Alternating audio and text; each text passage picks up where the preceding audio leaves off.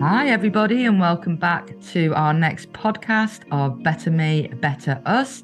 My name is Haley Muir, and I am joined by my wonderful colleague, Vicki. Hi, Vicki. Morning. How are you? How has the last month been? Uh, how has it been? I think it's been busy, and I think all of a sudden it feels very dark. Yes, I hate the dark nights and dark mornings. it just feels so depressing, doesn't it? I think a lot of people probably share your views, and I was thinking about that just when I was I was sitting last night thinking about us doing this podcast because I know we're going to talk about the season and what it means for lots of different people. Um, and it did get me to thinking about people's low mood because the winter quite often does change how people feel, how how much energy they have, how much they feel they can achieve. It's so strange, isn't it? Because in the summer, if someone was like, Do you want to go out and do something on an evening? I'm like, Yes, because it's still light. And in the winter, I'm like, Oh no, it is dark. I should have my pajamas on and be indoors. yeah.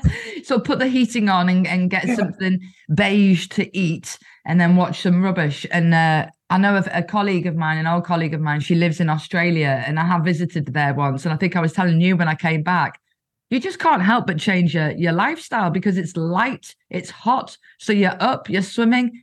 I mean, I was drinking green juice, Vicki. I wasn't eating pies. I was drinking green juice. Who am I? I know what has happened to me. Um, back to normality anyway. So, yeah, today we thought we would sort of talk about the change in season. We've just mentioned the sort of uh, darker nights, what that means. One, if you're a parent and your kids are out more, or what that might mean um, again for your mood. And we just wanted to talk about and, and just slow down our thinking really around this season. Tis the season to be merry. Uh, we're not quite in December, but um, all of the adverts have started as soon as Halloween was over. I, know. I was going to say it's in the shops, isn't it? It's on the telly and everything. And I started Christmas shopping. I'm sorry. I'm sorry oh, if I've disappointed anybody. Oh, all right, show off. Okay, I'm not even. okay. Um, and just thinking about that, I think Vicki and I, we've both talked about what it means for us this season and being part of our families, but also what we recognize this season means for a lot of the children, young people, and families that we either do work with or have worked with. And we're also very conscious that we're on the the A&F podcast. And so many of the listeners today may also have different family members that experience this season in different ways. So if you're a blended family, have adoptive children, foster children in your home. It's really interesting, and I know we've stressed the um, the season and it being winter and dark nights, but actually, I think there's something about um, that loneliness, that big L word, is there for people all year round. But for me, especially, I, I'm more aware of it in the in the winter and when there's so much um, so much about in terms of people making memories together as families. Yeah. Um, and something I'm really mindful of. And I know I've shared with you recently that um, my granddad died oh, a couple of weeks ago now. And it made me really reflect on the older generation and how yeah. there's a lot of I know last podcast we talked about parenting and whose responsibility it is to help bring up par- uh, bring up parents to bring up children but there's that older generation, isn't there? And there's a lot of old people that can go days, weeks, months without yeah. seeing anybody. And actually, with these darker nights and shorter days, that how does that feel for those people that don't have anybody? And linking it to the A&F network for birth families. Yeah. How does it feel for those birth families that aren't with their children that will be sort of perhaps wondering what is this season like for them? What will they be getting this Christmas? What are they achieving? Um, yes, so much to think about at a time when people are really pushing for that. Oh, it's so exciting. It's so happy. What you doing yeah. for Christmas? Who you're spending it with? Where are you going? Yeah. And for some people, it's the complete opposite, isn't it? Mm-hmm. It's it's that anniversary, it's that trigger of memories, like you just said, maybe even questions. Are they thinking of me? Do they remember me on this special day whilst they're wherever they may be? Um, and I guess linking it to what we said last time. So you just mentioned we did talk about whose responsibility is it to bring up children, and we talked about community, parents, networks, um, different cultures as well have very different thoughts and feelings around this, don't they? Yeah. Um, and it did lead us on to thinking about well, a couple of things came to mind. Vicky and I are both women of a certain age. I know you can't believe it, but it's true. I'm slightly older, only a little bit. I'm only joking. Um, but Vicki and I were having a conversation as well, weren't we, about how we feel both of us very lucky Yeah, to have had our grandparents until absolutely. such an adult age. Definitely having grandparents as such um, to this age in adulthood, but equally really reflected that there's lots of young people, um, both fostered and adopted, that perhaps have older parents for whatever Mm. reasons. And again, I suppose that brings up a lot of loss in that process, doesn't it? There's quite a few that I'm aware of anyway, adopters that have gone down other journeys to start with in terms of creating families. And there's a lot of loss and trauma that comes with that. So that when they get to the place, perhaps not for all, but perhaps of adopting, they are slightly older parents, which means that their network or that family system is already smaller. Grandparents might not be around, or grandparents might not be as mobile as they once Yeah. were and able to help. I know my grandparents have, were really heavily involved, and you'd spend weekends with them and and do activities with them. Where for some people that is just not possible, is it, due to age? Yeah, absolutely. And that I think that's your view of that is life in general, isn't it? You know, if I think about my my own grandparents, they were getting married at 17 and having children. Um, I have a daughter who's 18. My goodness, no way. Um, so you know, one for her and two for me. Uh, we're certainly not ready to go down that route. So, you know, because and then that's linked to society and the opportunities that women now have, can go out into the workplace, you know, so we live in a different a whole different society now from what was recognizable perhaps to when we were children. Um, and I think linking it again to whose responsibility it, is it to bring up children or to care for vulnerable people Mhm. in our society and or older people as well. You know, I, I always do still come back to community networks, you know, thinking about your own experience. Um, my family were in the forces, we traveled a lot. So I went I went to boarding school. So actually who parented me? My Mhm. parents did, but so did school because they lived abroad on holidays. I went to my nana's. So it was my nana and my aunties and uncles that lived there as well. So there were lots of people involved in the care and shaping the human that I became. Um, and I think it's no different, is it, for for all of these people that we work with, for, for everybody really. But it's asking people, isn't it? It's um one approach doesn't doesn't fit everybody, does it? So it's asking those individuals what they want, what they need, how would what would help them feel like they belong to a family, to a community. Because I was just thinking then in terms of um my gran being in her 80s, she's not a very sociable person. And so actually if people were there all the time, that would feel too much for us So it's very Yeah. much asking people, isn't it? What do you need? how frequently do you want us to make contact? Do you want us to pop in? And that doesn't just apply to the elderly, does it? It applies to to everybody. We're all very different. So what belonging looks like for one of us absolutely will not apply to everybody. Yeah, hundred percent. I mean, there's people I know love nothing more than somebody just rocking up to their house and it's like, "Hi, I was just passing by," Yeah. and that is my worst nightmare. I wasn't expecting you. like, I'm not ready for you. I feel like you know. And again, it's just something very little, but it's different views, Yeah. isn't it? Mhm. Um, and I loved when you were speaking there, you were talking about what would it look like for you? How would it be helpful for you if you were connected or had that sense of belonging? So, like you were saying, for your grandma, that might look very different to maybe my grandma, who was very sociable. I mean, if she could be out all day, she would be. Um, but again, if we're talking about um, families in general, even within your family network, so even within your household, like you've said, that looks different for different Mhm. people. You know, I have two girls and connection and belonging for them still looks very different. How one of them spends time with their grandparents is different to the how the other Mhm. one does. Um, and that's their sense of belonging and helps them with their identities and and and I guess they're making the choice of what's important influence in their life at the moment. Um, but equally, I think that's good for their grandparents because their grandparents are going out regularly with their grandchildren. They're keeping connected to what are young people talking about these Yeah. days? What are they doing? What are you interested in? Um, so again, it's that connection and belonging. And it happens in so many different ways. And I noticed some of the examples you were giving there, they're all sort of nice, enjoyable, pleasant interactions and connections, aren't they? And it made me think if those interactions involved trauma or loss, yeah.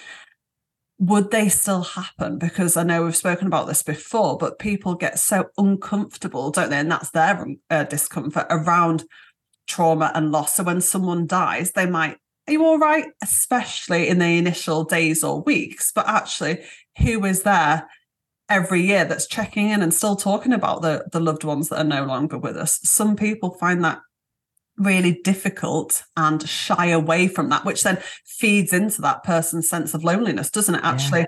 I have experienced a trauma. I am not welcome, or the certain parts of me or my history that are not embraced and I cannot talk about. And that can feel really isolating. Yeah, and it's really hard when you recognize you've made other people around you feel uncomfortable because mm-hmm. then you have a sense of guilt and shame.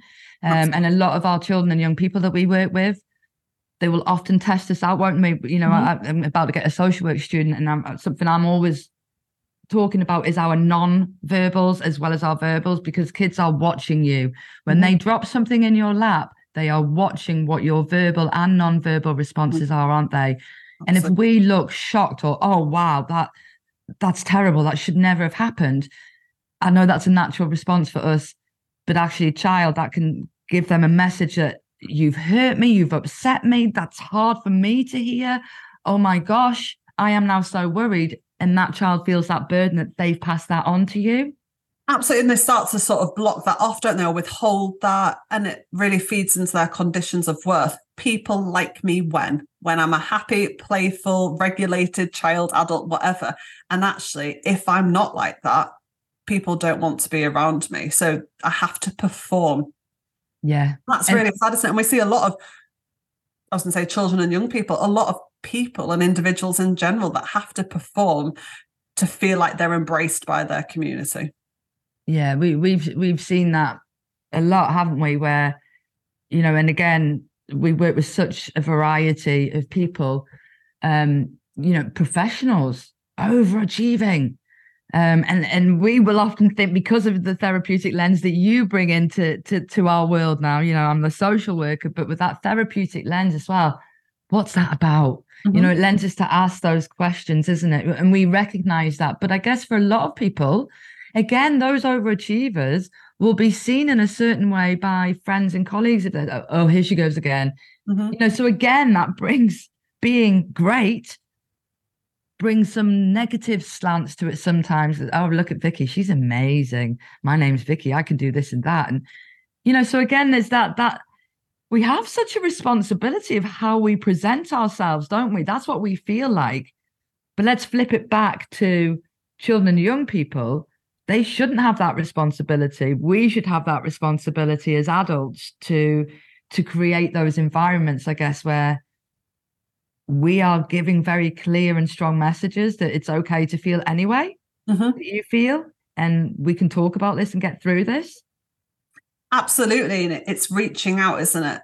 And checking in with people like we referenced earlier but repeatedly checking in just because someone doesn't want to be a part of something or doesn't want to share something in that moment yeah. doesn't mean that is it and that's fixed forever. It's it's repeating and revisiting situations isn't it well life is so fluid isn't it i mean Absolutely. you know who i was 20 years ago compared to who i am now and that's been my social work career and and that's changed who i am so much so our families are the same children and young people are the same I mean, gosh, you know, if I look at my youngest, who she was a couple of years ago, she's totally not that person now because because that was her going through her developmental stages, and that's okay. Life is fluid. We do change, but I think the important message that you've said, and if we come back to, it's a lonelier time of year for some people, although it's happy for lots of other people. It's about checking in, and I know a word that we both both hate, but those stable, loving homes, you know, even though it's stable at the moment, linking it to what we've just said that life is fluid, it, there might become a time where it is less stable. Mm-hmm. So, thinking about that, how can we help people feel connected and like they belong so that they can get through those difficult challenges as well?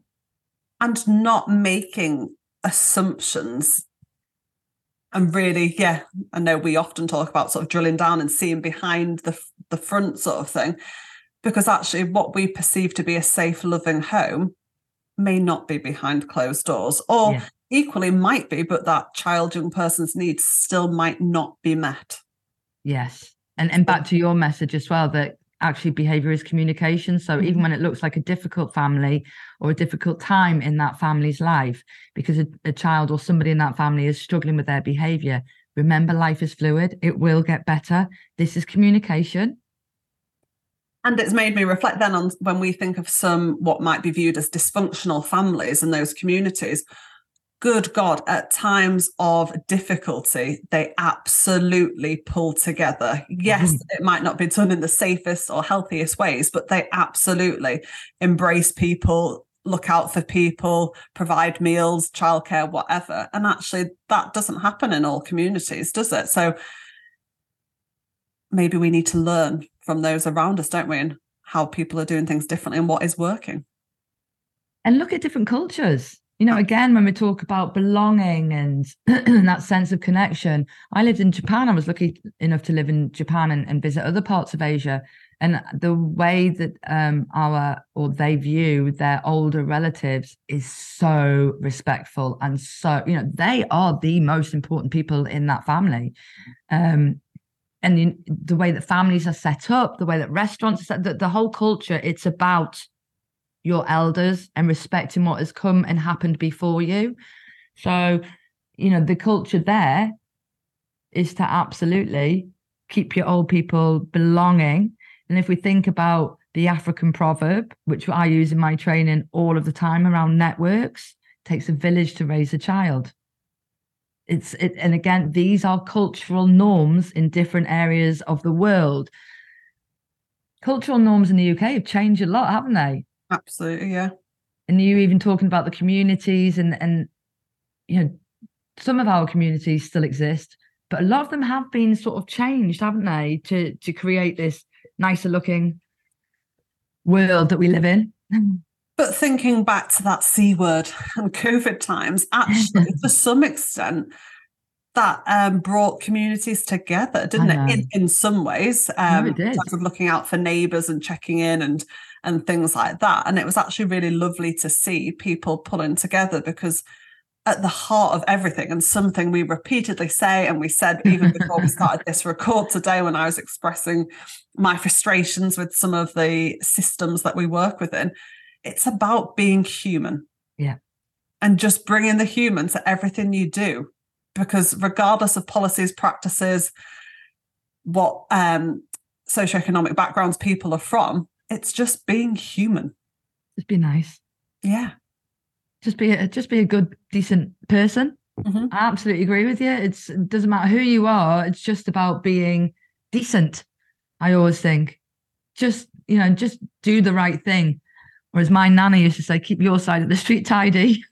being decent, but equally, I was just thinking then pause before you react because I think everybody is so stressed, overwhelmed, overworked at the moment that people are projecting their feelings onto others and reacting and snapping and offloading. Pause before you interact with people. Just pause just for a split second so that you're not dumping your stuff onto someone else. Yeah, yeah, absolutely. And bear in mind what's happening in the world at the moment. You know, it feels you know, I'm just thinking even this weekend, um, uh, I'm just thinking when we post this, so this will be we've just passed Happy Sunday, mm-hmm. um, and I know there's a big d- discussion now, isn't there, about the um, marches for for Palestine, mm-hmm. um, and again, it's really difficult, isn't it? Because what I am seeing is I'm seeing a lot of empathy and compassion but I'm also seeing a lot of people, like you said, not being kind, taking their positions and, and pushing their views onto other people. I always do think, and you said the C word, how dare you bring that back up? But, you know, I do think back to the C word times, and the whole world was proclaiming that they were going to be better. And it was beautiful because we did see some great mm. stuff happening in terms of communities and and and things that have stuck. Some of that stuff is is still around, but you've just mentioned it again. Life is different post COVID. People are much more stressed. We've talked about it, how the workloads have seemed to have increased. Um, and I don't know if there is something in there about that trauma from the C word mm. is now playing out. And people are feeling that, you know, and, and, and life is difficult. And they had such a, that was such a unique experience we all had in our life. I guess this is this is part of the more your sort of bag how people deal with trauma, how they come out of trauma the other side, how they reflect it, how how it influences how they move forward. And it's about having people around us to support us through that to process it. But equally, I wonder as a as a country, as a nation, have we had the opportunity to do that? Because yes, we've had COVID, but we've gone straight into so many other, maybe not directly in our country, but seeing yeah. so many traumatic events happening what feels to be almost daily there just doesn't yeah. seem to be any any respite from that at all that there is trauma happening everywhere and we're seeing it on our tellies and yeah I was then thinking back to wondering which weekend you were going to mention, but equally it's the bonfire night, wasn't it? Last weekend. Yeah. And sort of for people with PTSD, how triggering that can be.